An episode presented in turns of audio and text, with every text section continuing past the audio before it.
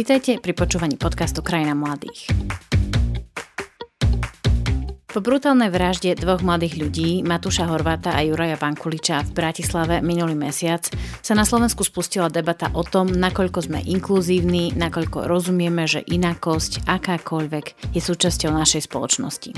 Schválne, keď poviem, že dnes sa budeme rozprávať o inakosti, čo vám napadne?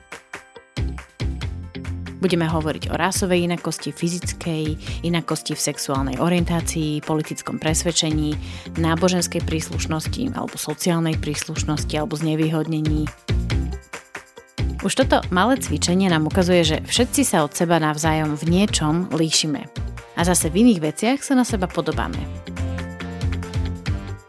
Sociologička a novinárka Zuzana Botiková mi nedávno vysvetlila, že delenie sa na my a oni je pre nás prirodzené a veľmi základné. Avšak toto delenie sa deje vždy na základe iných kritérií. Niekedy podľa rasy, viery, sexuálnej orientácie, ale aj podľa socioekonomického zaradenia, vzdelávania a úspechu, majetnosti, svetonázoru či zamestnania. Takže niekedy, alebo dokonca prekvapivo častejšie, ako by sme si mysleli, sme my oni teda tí, ktorí sú iní. Vítajte pri počúvaní podcastu Krajina mladých, v ktorom ponúkame odborný aj autentický vhľad do sveta mladých ľudí, čo ich teší, trápi, čím žijú. Tento podcast je iniciatívou Rady Mládeže Slovenska a moje meno je Katarína Urban-Richterová. Dobrý deň, počujete ma? Vám sa zmenili vlasy, ako odkedy sme sa videli, že? Hej. Som tu, pripravená. Existujú rôzne typy inakostí. Faktom je, že všetci sme v niečom iní. Dnes sa pozrieme na inakosť v životoch mladých ľudí. V našom online štúdiu privítam na úvod troch mladých ľudí, ktorí sú v mnohých veciach vynimoční a rozpovedia ich vlastné príbehy inakostí. Takže vítam tu Salmu Alhenami. Dobrý deň. Dobrý deň. Máme tu aj Adama Burianeka. Dobrý deň. Dobrý deň, ahojte, zdravím. A aj Jakub Feher je s nami. Ahojte. Dobrý deň, Jakub. E, ja možno začnem s vami. My sa poznáme z krátkeho rozhovoru z minulého roka. Vy ste talentovaným mladým hercom, ktorý ešte stále študuje, ak sa nemýlim na strednej škole. Áno, áno. Áno. Vy ste mi pred rokom, keď sme predstavovali vôbec generáciu Z, lebo mnohí z nás nevedia nič o tejto generácii vašej, vy ste mi otvorene hovorili o tom, že ste gej a dokonca v divadelnej hre o mladých ľuďoch, ktorú ste robili aj s vašimi e, spolukolegami a spolužiakmi, ste si napísali a dokonca zahrali monológ e, k tejto téme. Tak sa vás musím opýtať hneď takú prvú otázku, ktorá je samozrejme spojená aj s tými rôznymi vraždami na Zámodskej ulici. Aké je dnes byť mladým gejom alebo človekom človekom z LGBT komunity na Slovensku? Z osobnej skúsenosti a môžem povedať, že je to náročné a hlavne aj teraz po tej vražde. Podľa mňa sa tá komunita rozdelila tak na dve skupinky a to je skupinka, ktorá si povedala, že áno, budeme bojovať, teraz je ten pravý čas postaviť sa sám za seba, povedať to verejnosti a bojovať za to, nebať sa. A tá druhá skupinka, ku ktorej som sa aj ja zo začiatku prikláňal, bola taká, že stiahnem ocas bude to trošku asi lepšie aj pre mňa a pre moje okolie, keď teraz nebudem nejak vystrkovať rožky v úvodzovkách, pretože ja mám napríklad trošku extravagantnejší štýl obliekania, bo tak ja mám rád farby, mám rád materiály, mám rád rôzne štýly a strihy aj napríklad, ktoré nie sú o, spoločnosťou prijaté ako mužské strihy. Napríklad kratšie trička, tie crop topy alebo rôzne o, strihy nohavíc a už v každodennom živote pred tým, čo sa stalo na Zámodskej ulici, mal som taký vnútorný strach, že ktokoľvek môže vo vlaku, môže to začať nejakými blbými poznámkami a skončiť to nejakým fyzickým útokom. A teraz po tej vražde a po tých udalostiach aj v tej reštaurácii napríklad som si povedal, že trošku sa stiahnem, ale ako plynie čas si uvedomujem, že asi nie je to najlepšia cesta a určite sa treba postaviť sám za seba a za tú komunitu, pretože toto je ten čas, kedy to tá komunita potrebuje. Vy hovoríte de facto, že ste museli veľa zvažovať to, že či ísť do tej ako keby vizuálnej inakosti.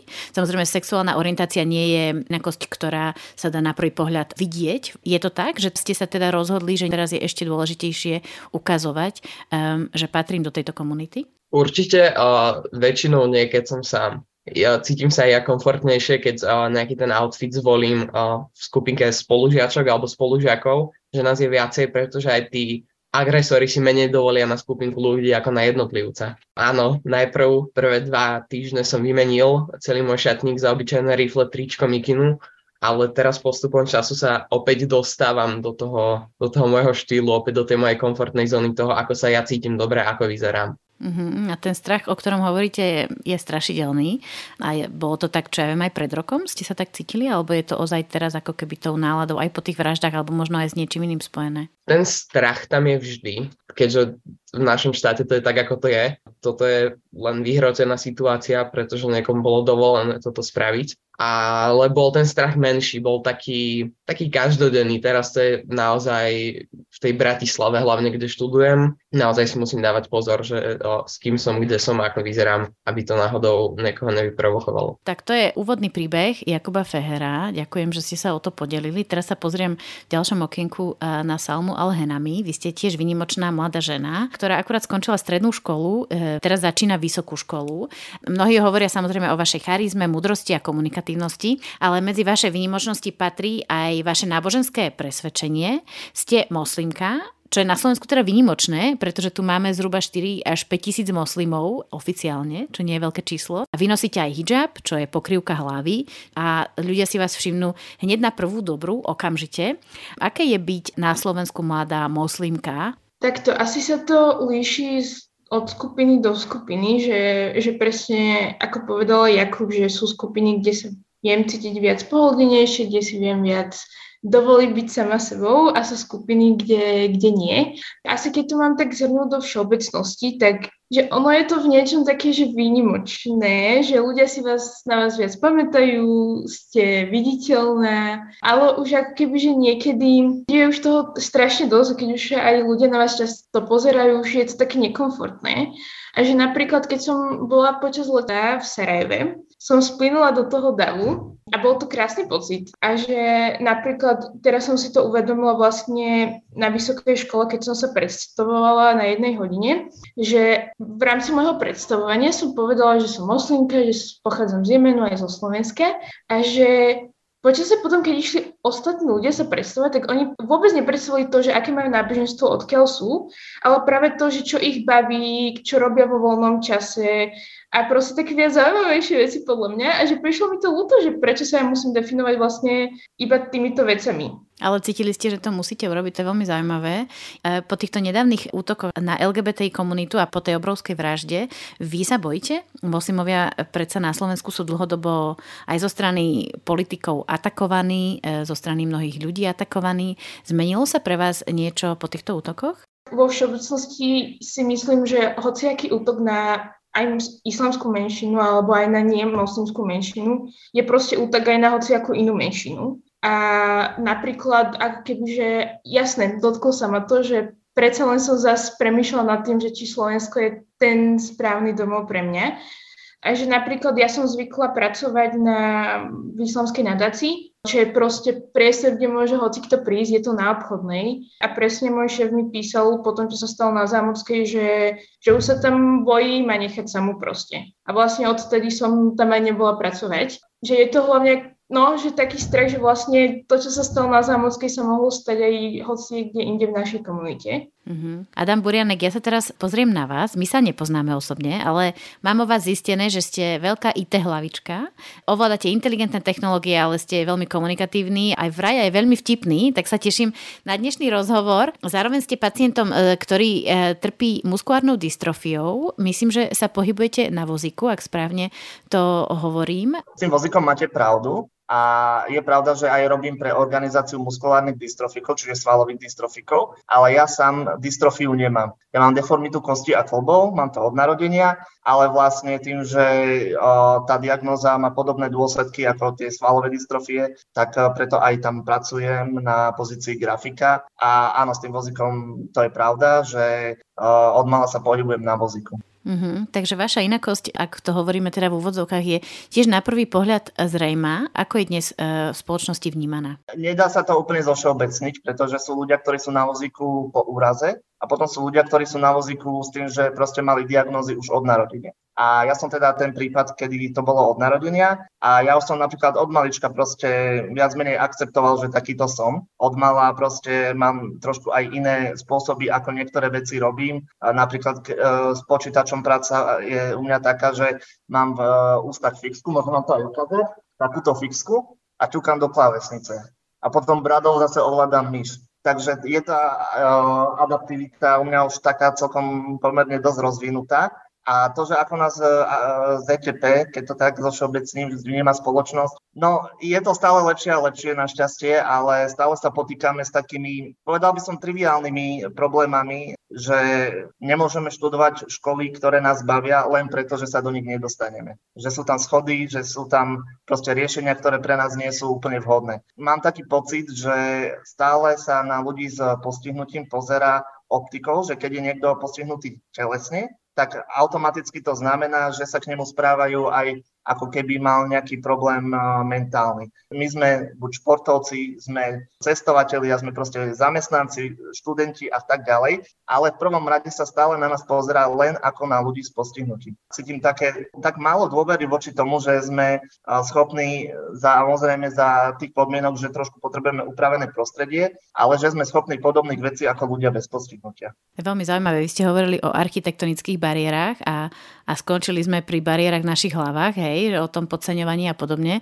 Ja by som dnes rada s vami troma rozobrala tri témy a jednou z nich je hneď, ako sa ku inakosti pristupuje v škole. Tak možno Adam začnem vami. E, okrem teda tých architektonických bariér, ako sme o nich hovorili, aké to bolo pre vás chodiť do školy? Čo ste museli vyriešiť v porovnaní s vašimi spolužiakmi, čo oni nemuseli riešiť? No, ako prvé musím povedať, že ja som chodil na školu na Mokrohajskej, ktorá už bola prispôsobená, lebo to bola škola pre telesne postihnuté deti a mládež. Takže vlastne niektoré veci, ktoré riešili ľudia niekde inde, tak ja som riešiť nemusel. Ale stále tam bolo proste uh, také veci. Niektorí moji spolužiaci, ktorí mali postihnutie, tak uh, pomalšie písali, alebo niekedy im aj žiaľ dlhšie trvalo niečo pochopiť. A potom samozrejme tí spolužiaci, ktorí postihnutie nemali, tak e, zrazu sa cítili, že sú strašne brzdení a že nenapredujú tak rýchlo, ako by napredovali na tzv. bežnej škole. Niektorí e, v iných ročníkoch, nie zrovna v našej triede, kde boli tiež akože chalani bez postihnutia, tak trošku si tak uťahovali a robili srandu a ako náznaky, no nechcem povedať vyslovene šikany, ale také náznaky tam určite boli, ale to sú také veci, že niekto, kto ledva sa na tom vozíku pohne a nejaký zdravý spolužiak mu pri uchu vybuchne ten sáčok z desiaty napríklad a také. A pričom vie, že ten druhý človek citlivo reaguje na takéto zvuky. A to sú také akože drobnosti, také epizódky, lebo akože vidie, ha, ha, ha, veľmi vtipné, hej. A až také vtipné to nebolo, hej, ale... To není, to je reálna šikana, o čom hovoríte. A mňa by tiež zaujímalo, že ako to riešili tam pedagógovia. Vy ste teda chodili do školy, ktorá by mala mať práve na toto špecializovaných pedagógov. Bolo to tak, že ako keby chápali, že majú pomáhať vytvárať to inkluzívne prostredie? Keď to boli len takéto malé epizódky, tak to až tak sa neriešilo. Samozrejme, keď už to zašlo ďalej, uh, už sa to riešilo, ale samotné vzdelávanie, akože tam, tam nebol problém, tam v podstate my sme preberali v podstate to isté učivo, čo preberali na bežných školách, len proste sme mali napríklad možnosť využívať tých školských asistentov. Tak ďakujem, že, že ste toto povedali. Ja sa teraz pozriem na vás, Jakub. Vy ste mi, keď sme sa pred rokom rozprávali o tej generácie Z, vy ste mi hovorili samozrejme otvorene o tom, že ste gej, že s rodičmi ste sa o tom už rozprávali, ale že vtedy ste teda stáli pred tou témou, že ako to povedať vašim pedagogom, čo je opäť téma, ktorú možno vôbec nemusia vaši spolužiaci, ktorí nie sú homosexuáli, riešiť. Bol to ťažký krok a ako to dopadlo? už si myslím, že to je lepšie. Mal som nie vyslovene konflikt s jednou pani profesorkou, ale uh, že už si na to akože v úvodzovkách zvykla, alebo teda zmierila sa s tým a nemá s tým absolútne žiadny problém. Ona ani s tým nemala nejaký vyslovene problém, že by ma odmietala učiť alebo niečo, ale mala na to také, také narážky. Niekedy mi bolo nepríjemné ísť na tú hodinu. Mne to povedala aj triedna, že sa s ňou rozprávala a že teda no, nevedela si na to zvyknúť, pretože ja som bol asi taký akože najvýstrednejší človek v jej okolí, s ktorým sa stretla a mala nejaký osobný kontakt s tým a musela sa v podstate na to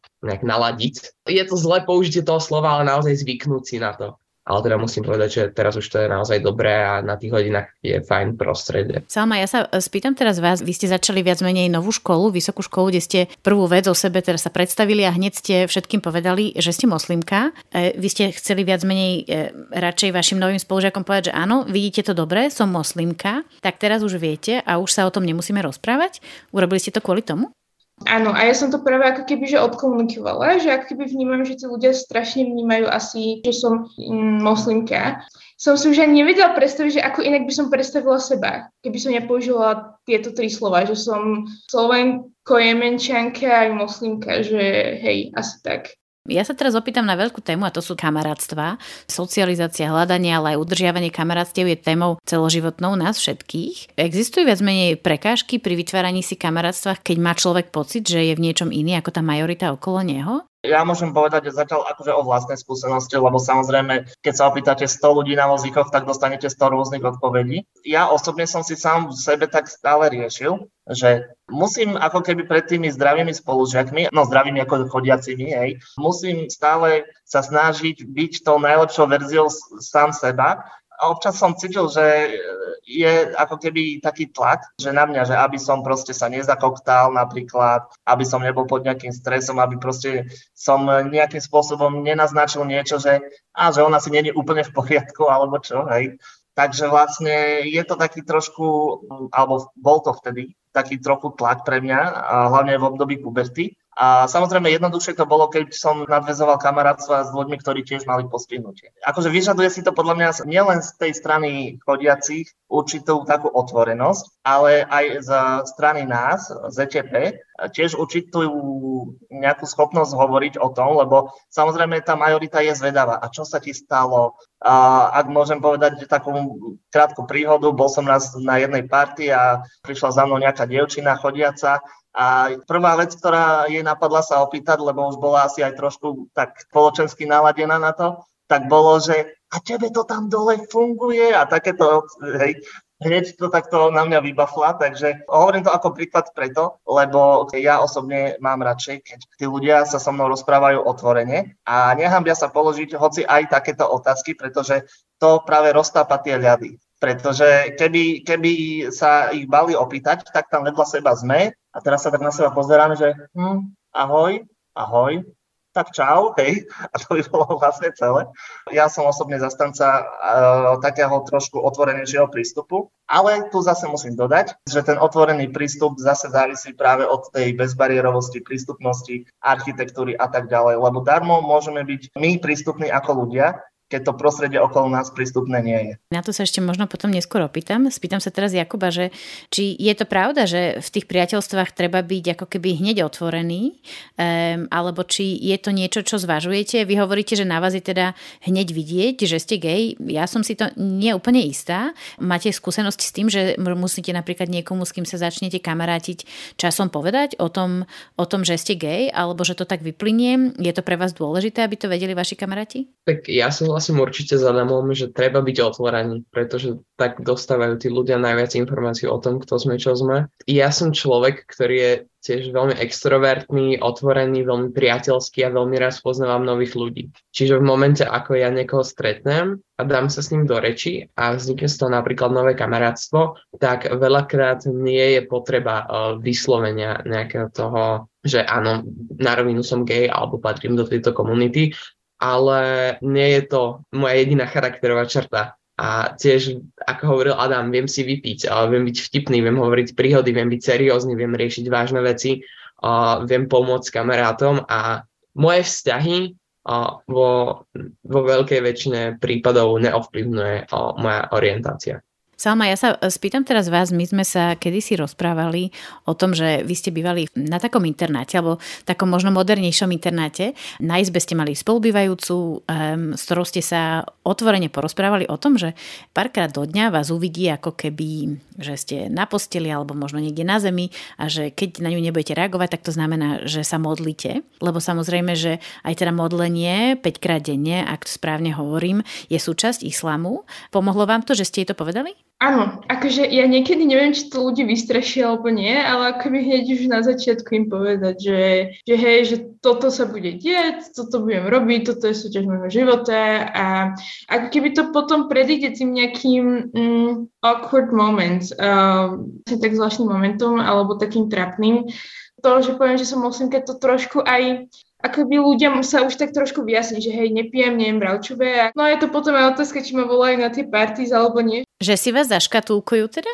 Áno, ale aj takto, že Islám je jeden a muslimov je veľa a keď máte proste napríklad 100 moslimov a máte jednu tému, tak dostanete proste, že 100 odpovedí iných. Samozrejme, veľkou témou mladých ľudí nie je len škola a kamaráti, ale aj ako potenciálne trh práce. Každý z vás bude pracovať, každý v inej oblasti. Možno sa opýtam Adama, aké je to pre človeka, ktorý má fyzický handicap, intelektuálny žiaden, hľadať si prácu dnes na Slovensku?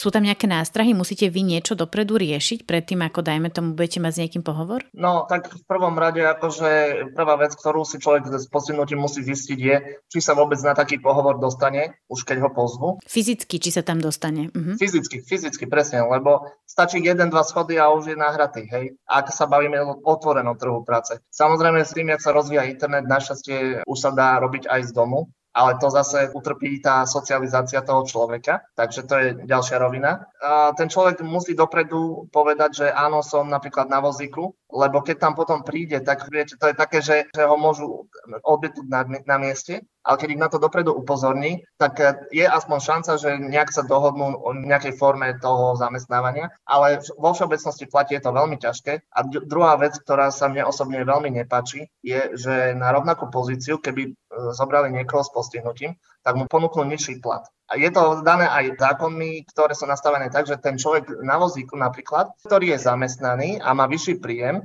tak stráca nárok na niektoré kompenzácie od štátu ktoré ale sú kompenzácie jeho zdravotného postihnutia, nie jeho chudoby, takže by ich mal dostávať bez ohľadu na svoj príjem. No ale naše zákony sú nastavené tak, že vlastne demotivujú ľudí s postihnutím zamestnávať sa, pretože potom prídu množstvo mm, benefitov, ktoré kompenzujú ich postihnutie. Potom samozrejme sú ešte tie chránené pracoviska, kde je aspoň nejaká možnosť zamestnať sa, len teda nie je to úplne otvorený trh práce a tak, ale je to stále lepšie ako nič. No. A máte pocit, že zamestnávateľia sú dnes otvorení, že hľadajú ITčkára alebo grafického dizajnera, vy sa prihlásite, napíšete im, že budete potrebovať špeciálny vstup do budovy, alebo sa ich opýtate, či majú bezbariérový vstup do budovy. A keď prídete na ten pohovor, vidíte, že by ten zamestnávateľ bol, de facto sa s vami rozpráva ako s ITčkárom, rozpráva sa o tých programoch, ktoré potrebuje niekoho, aby ich robil No, viete čo, ono je to takto, že ja obidve práce, ktoré som doteraz mal, tak boli prechránené pracoviska, takže nemôžem úplne že povedať, ako to bolo na otvorenom. Čo mi niektorí kamaráti takto hovorili, čo tiež e, majú postihnutie, tak ono, ten zamestnávateľ vám nikdy na rovinu nepovie, že viete čo, nezoberieme vás, lebo hej. Tak to je ilegálne, samozrejme, to je diskriminácia. Vždycky sa to skrie za tú formulku, že veď my sa vám ozveme, hej. A už potom samozrejme, že sa neozvú, hej. Takže vlastne je to tak uhrané vždycky do autu ešte predtým, než ten človek by mohol nastúpiť do zamestnania. A keď náhodou sa to niekomu podarí, už potom myslím si, že pokiaľ preukáže, že naozaj má tie schopnosti, tak už aj tí kolegovia alebo aj ten jeho šéf už sa k nemu správajú relatívne rovnocene a myslím si, že je to potom taká win-win situácia pre obidve strany. Mm-hmm. Salma, vy ste mi, my sme sa rozprávali pred rokom, vy ste mi vtedy povedali, že nosíte šatku a že veľmi dúfate, že v čase, keď si budete hľadať prácu, že si ju necháte a že to ustojíte, tak ste to nazvali. Prečo je to téma? vlastne mamina, keď ako keby ona pracovala a stala sa moslimkou a neskôr si dala šatku, tak to ako keby bola dosť téma, že ona ma ako keby sa aj bala, že ju vyhodia a takéto veci, že poznáme moslimky, ktoré napríklad, poznám jednu, ktorá pracuje v škôlke a že nemôže si tam dať šatku kvôli tomu, lebo pracuje s deťmi a aby to deti nevideli a proste takéto veci, že je to téma, ktorú vidím u tej proste generácie, ktorá je ešte predo mňou, ale momentálne mám presne taký k tomu prístup, že chcem mať tú všetku na sebe, ale akoby aj kvôli tomu, aby ľudia si presne zvykali, že aj v tej, neviem, neviem, kde budem pracovať, ale povedzme, že aj v tej kaviarni, aj proste na tom obchode, alebo na tej pošte, alebo proste v tej banke, to je jedno proste. Budete to vidieť moslimku, vám to vadí, mne to je jedno, ale ako keby, že chcem, aby proste ľudia si zvykli na to, že som tu, som moslimka a keby chcem aj No chcem robiť asi aj dobre promo tým moslimkám alebo tomu islamu. Je to veľký tlak. A vy ste pripravená na to, že to bude ťažšie, ako keby ste nemali šatku a hľadali si prácu? Áno, akože, akože momentálne tiež veľakrát zažívam také dilemy so šatkou, že predsa len je to iné mať tú šatku ako v Jemene. Ale ako keby, že stále keby nenachádzam ten taký validný dôvod, prečo by som ju mala dať dole. A uvedomujem si, že je to ťažké, ale robím to pre nejakú hodnotu, ktorú chcem vytvoriť v tom mojom živote alebo v slovenskom prostredí aspoň. Uh-huh. Budeme vám v tom držať palce. Ešte sa spýtam Jakuba. Máte pocit, že to, že vy dnes otvorene hovoríte, že ste gay, že patríte do LGBT komunity, môže mať niekedy vplyv na to, keď si budete hľadať e, prácu? Toto, ak hovorili už aj Adam, aj Salma, záleží potom od tých osobných predpokladov toho zamestnávateľa, ale myslím si, že veľakrát si ani nevšimnete, že vás napríklad v kaviarni obslúži člen LGBT komunity. Čiže veľakrát ten zamestnávateľ ani nevie a nie je to pre neho problém. Uh-huh. Samozrejme, že my keď je človek LGBT, to nevidíme na prvú dobrú, pokým sa nerozhodne nám ukázať nejakú špecialitu zo svojej osobnosti. Mm, tak to sa pýtam, že či si myslíte, že keď to budete robiť, a že budete sám sebou, že vám to môže nejak pošramotiť? Myslím, že môže, ale ja osobne by som si vyberal zamestnanie, alebo viem, že chcem sa v budúcnosti vydať takým smerom, kde toto nie je problém. Že to je presne to, že, že budem si vyberať priestory, miesta, kde budú mať tí ľudia aj chcieť a keď nie, tak je to proste ich škoda, no. Hej. Ja by som možno iba doplnil, že je to pravda, je to samozrejme súhlasím s tým, ale napríklad pre našu komunitu my si nemôžeme vyberať miesta podľa toho, že kde sa budeme cítiť dobre po ľudskej stránke, pokiaľ sa na tie miesta reálne nedostaneme fyzicky, je ešte dlhá cesta. Dlhá cesta. Ďakujem vám, že ste sa so mnou a s našimi posluchačmi podelili o vaše príbehy, vynimočnosti. Ďakujem vám pekne.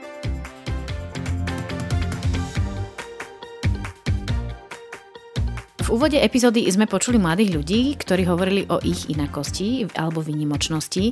Sú to mladí ľudia z Bratislavy a my teda z reportovania o mladých vieme, že v rôznych častiach Slovenska sú reality života mladých veľmi iné.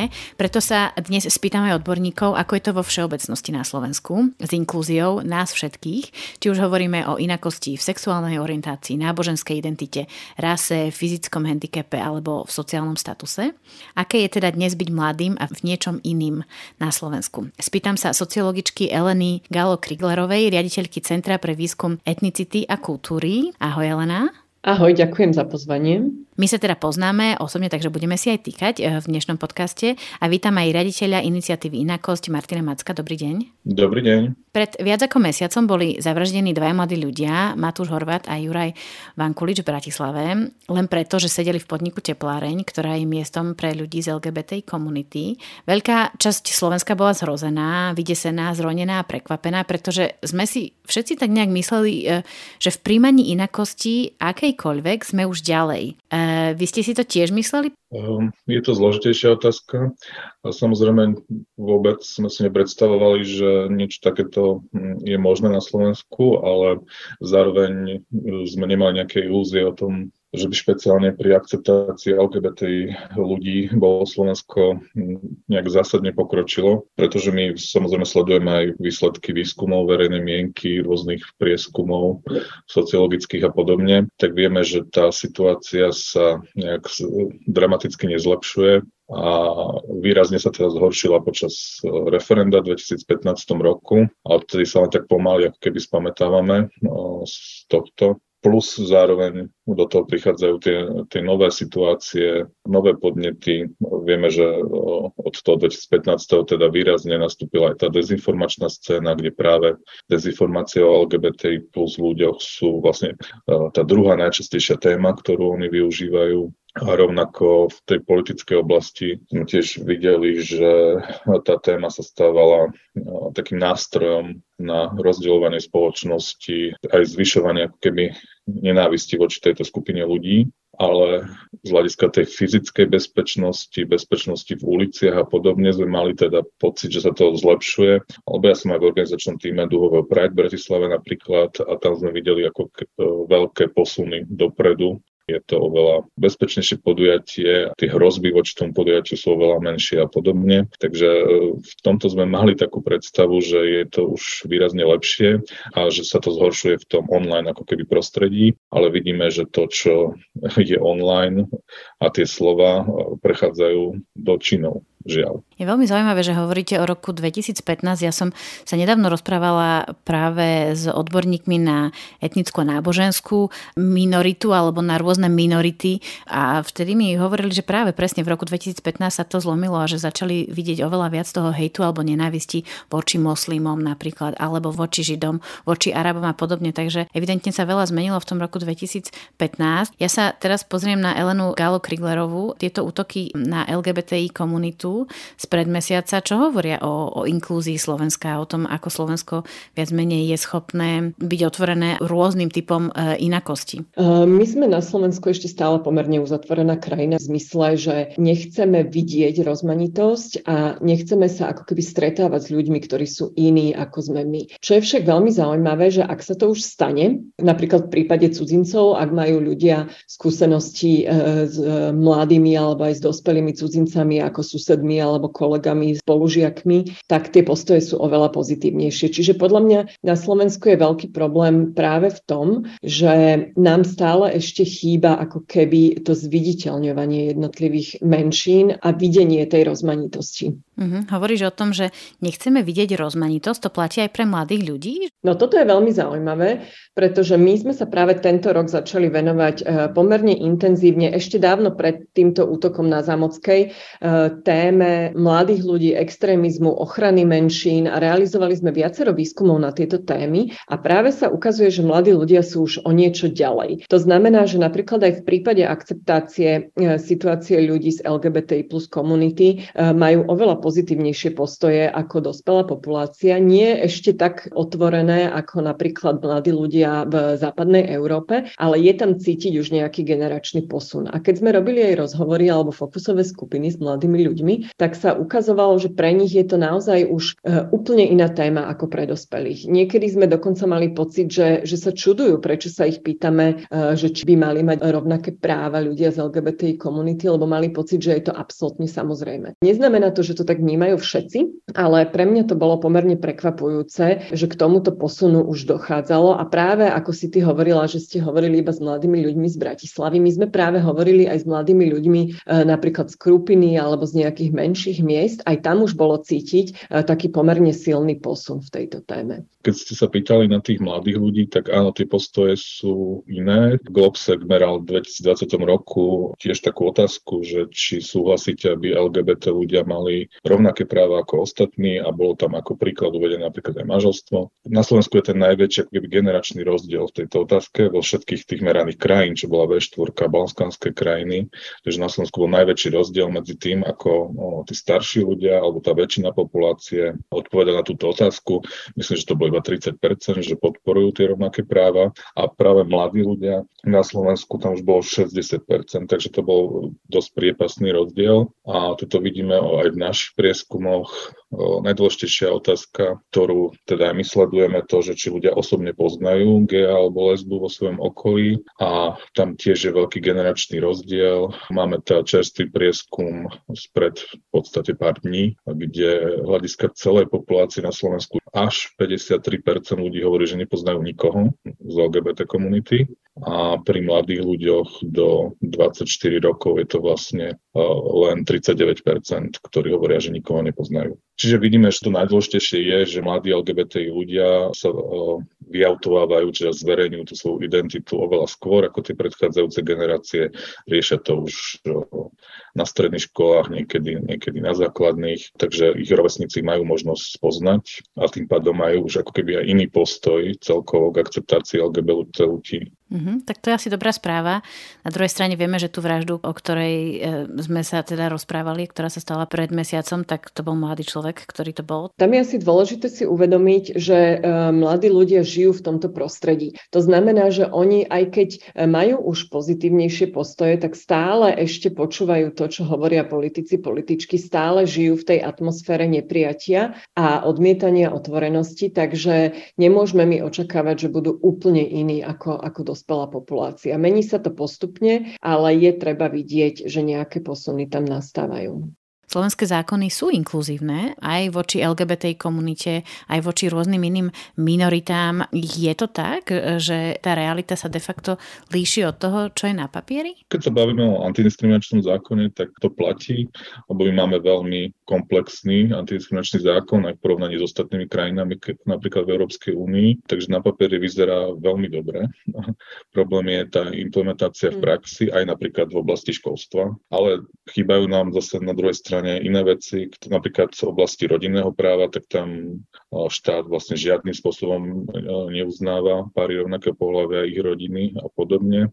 A ukazuje sa, že toto je tá najrozhodujúcejšia oblasť z legislatívy, ktorá vie potom ovplyvniť aj postoje verejnosti. Lebo v tých krajinách, kde boli prijaté napríklad registrované partnerstvo alebo, alebo už manželstva pre všetkých, tak skokovo narastá akceptácia LGBT ľudí, lebo zrazu ich aj tá majorita vníma, vidí ako súčasť no, rodín, súčasť toho bežného života a istým spôsobom sa v úvodzovkách normalizujú alebo zapadajú do tých kolektívov, kde, kde sú aj všetci ostatní.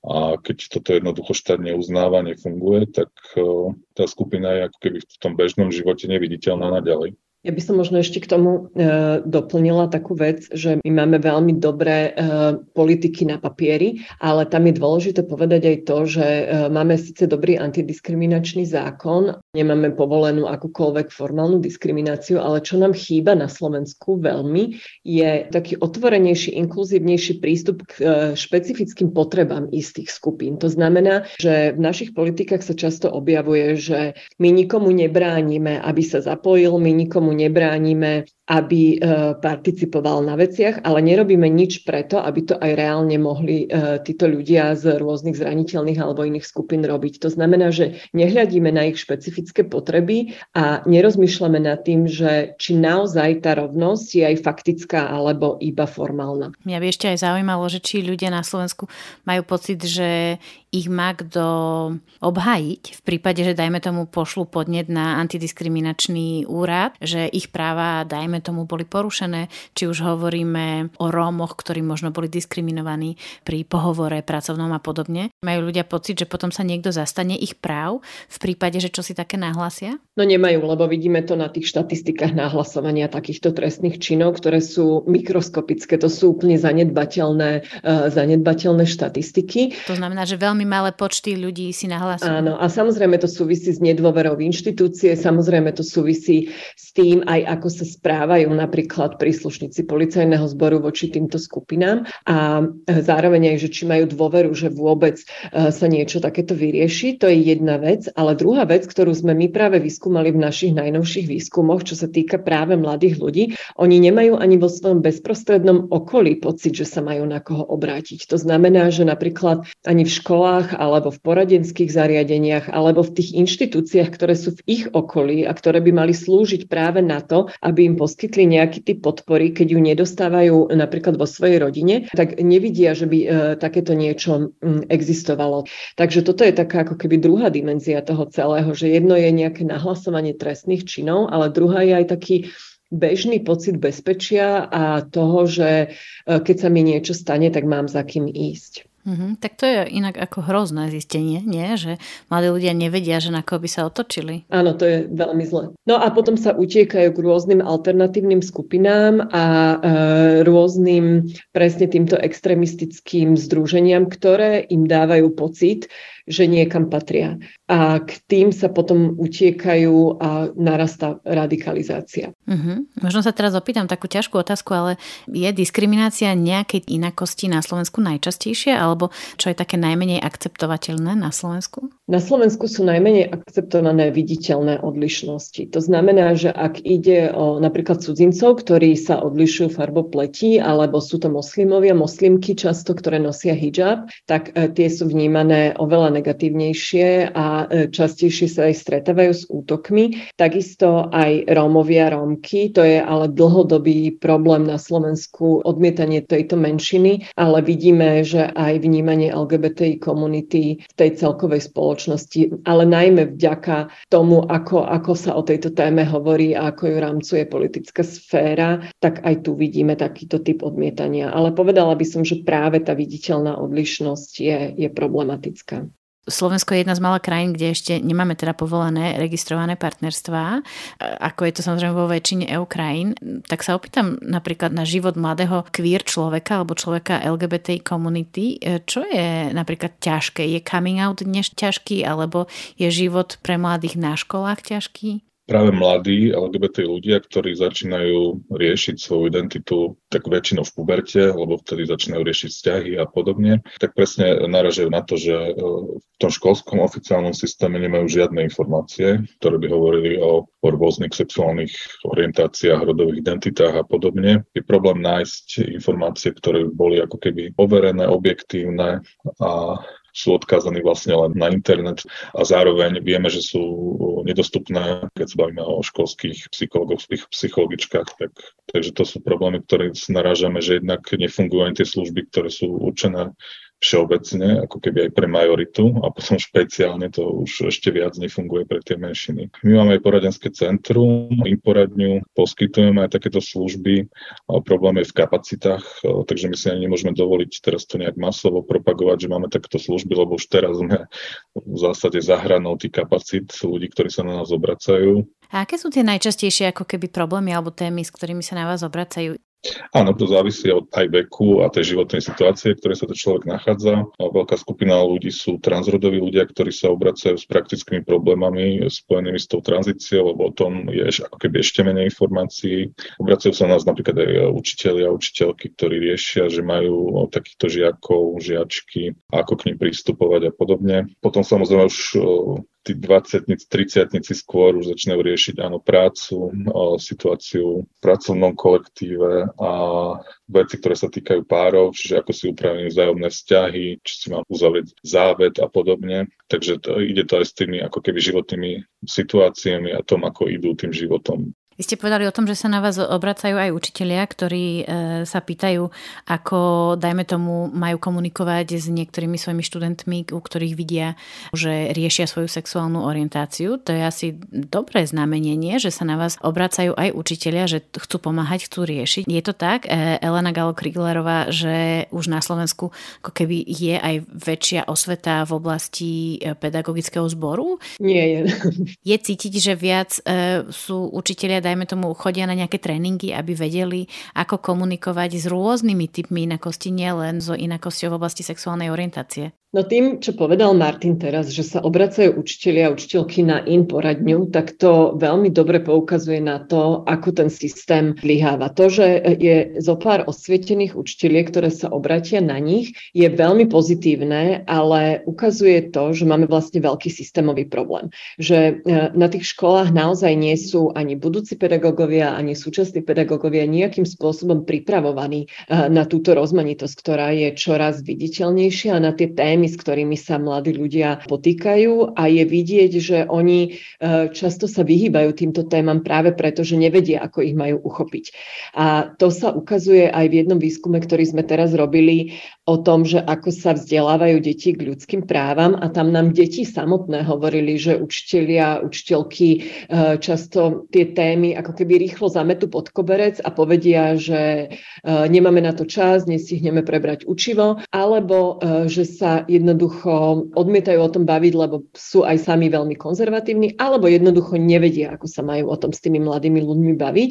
A to je podľa mňa obrovský problém, pretože, a to opäť vyplýva z toho výskumu, ktorý sme robili aj z viacerých, mladí ľudia a deti sa potrebujú a chcú o tých témach rozprávať. Uh-huh. Viem, že vy s vašou organizáciou cestujete aj po rôznych európskych krajinách a sledujete, ako robia iné krajiny inklúziu. Tak ako v tejto oblasti vychádzame? V čom, dajme tomu, sa nám darí a, a v čom nie, keď to porovnávate s inými krajinami európskymi? Darí sa nám v tom, že máme osvietených individuálnych jednotlivcov, eh, jednotlivkyne, učiteľky, ktorí sú naozaj veľmi silno empatickí a máme aj silnú občianskú spoločnosť, eh, teda mimovládne organizácie, ktoré suplujú štát v poskytovaní podpory pre eh, školské prostredie. V čom sa nám nedarí a čo je veľký rozdiel oproti iným krajinám je, je to, že ako my pristupujeme k týmto témam. My aj keď sa, keď sa deti učia o ľudských právach alebo o právach ľudí z menšín, tak sa to učia ako poučky, tak ako sa učia všetko ostatné e,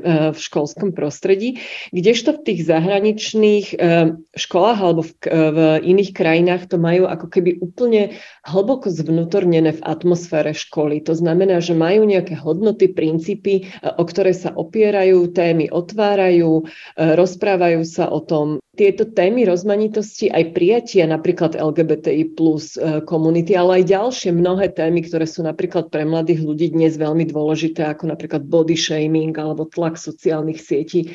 Oni sú v tých školách e, ako keby prítomné veľmi prírodzene. A toto nám ešte, ešte chýba.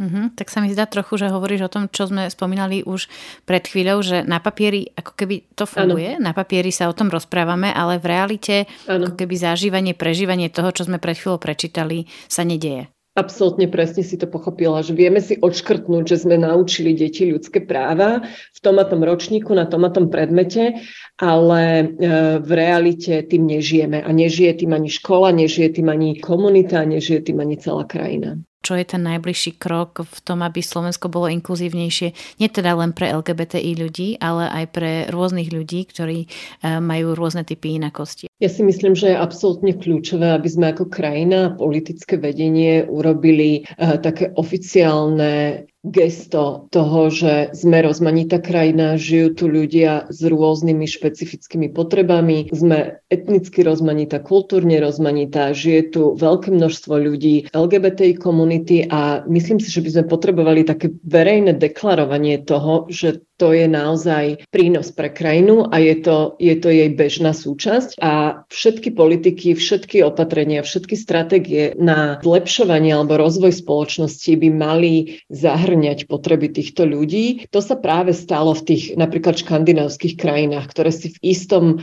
bode povedali, že e, budú toto zdôrazňovať, začnú veľmi silno lipnúť na princípoch rešpektu, rovnosti, inklúzie a potom vlastne napriek naprieč politickými spektrami všetky tieto politiky takto naplňali. A trvalo im to síce niekoľko desiatok rokov, ale postupne sa tam dostali a už to preniklo ako keby aj do verejnej mienky. Takže myslím si, že toto my potrebujeme a zároveň potrebujeme napríklad, keď hovoríme o mladých ľuďoch, tak veľmi intenzívne ich zapájať do, e, do verejného života, zapájať ich do tvorby politík, e, pýtať sa ich, čo potrebujú, aby mali naozaj pocit, že do tejto krajiny patria, že tu chcú žiť a že na nich niekto myslí. Tak toľko dnešná epizóda podcastu Krajina mladých. Ďakujem vám, že ste si nás vypočuli. Ak sa vám náš podcast páčil, napíšte nám napríklad na katarina.urban.richterová zavinač gmail.com, to je môj e-mail, alebo nám napíšte komentár na Facebooku Rady Mládeže Slovenska. Viac epizód podcastu Krajina mladých nájdete v archíve podcastov Denníka N alebo aj na webe mládež.sk. Ja som Katarína Urban-Richterová. Počujeme sa o mesiac a dovtedy. Rozmýšľali ste nad tým, v čom ste vy výnimoční alebo iní? A ako vnímate inakosť ľudí okolo vás?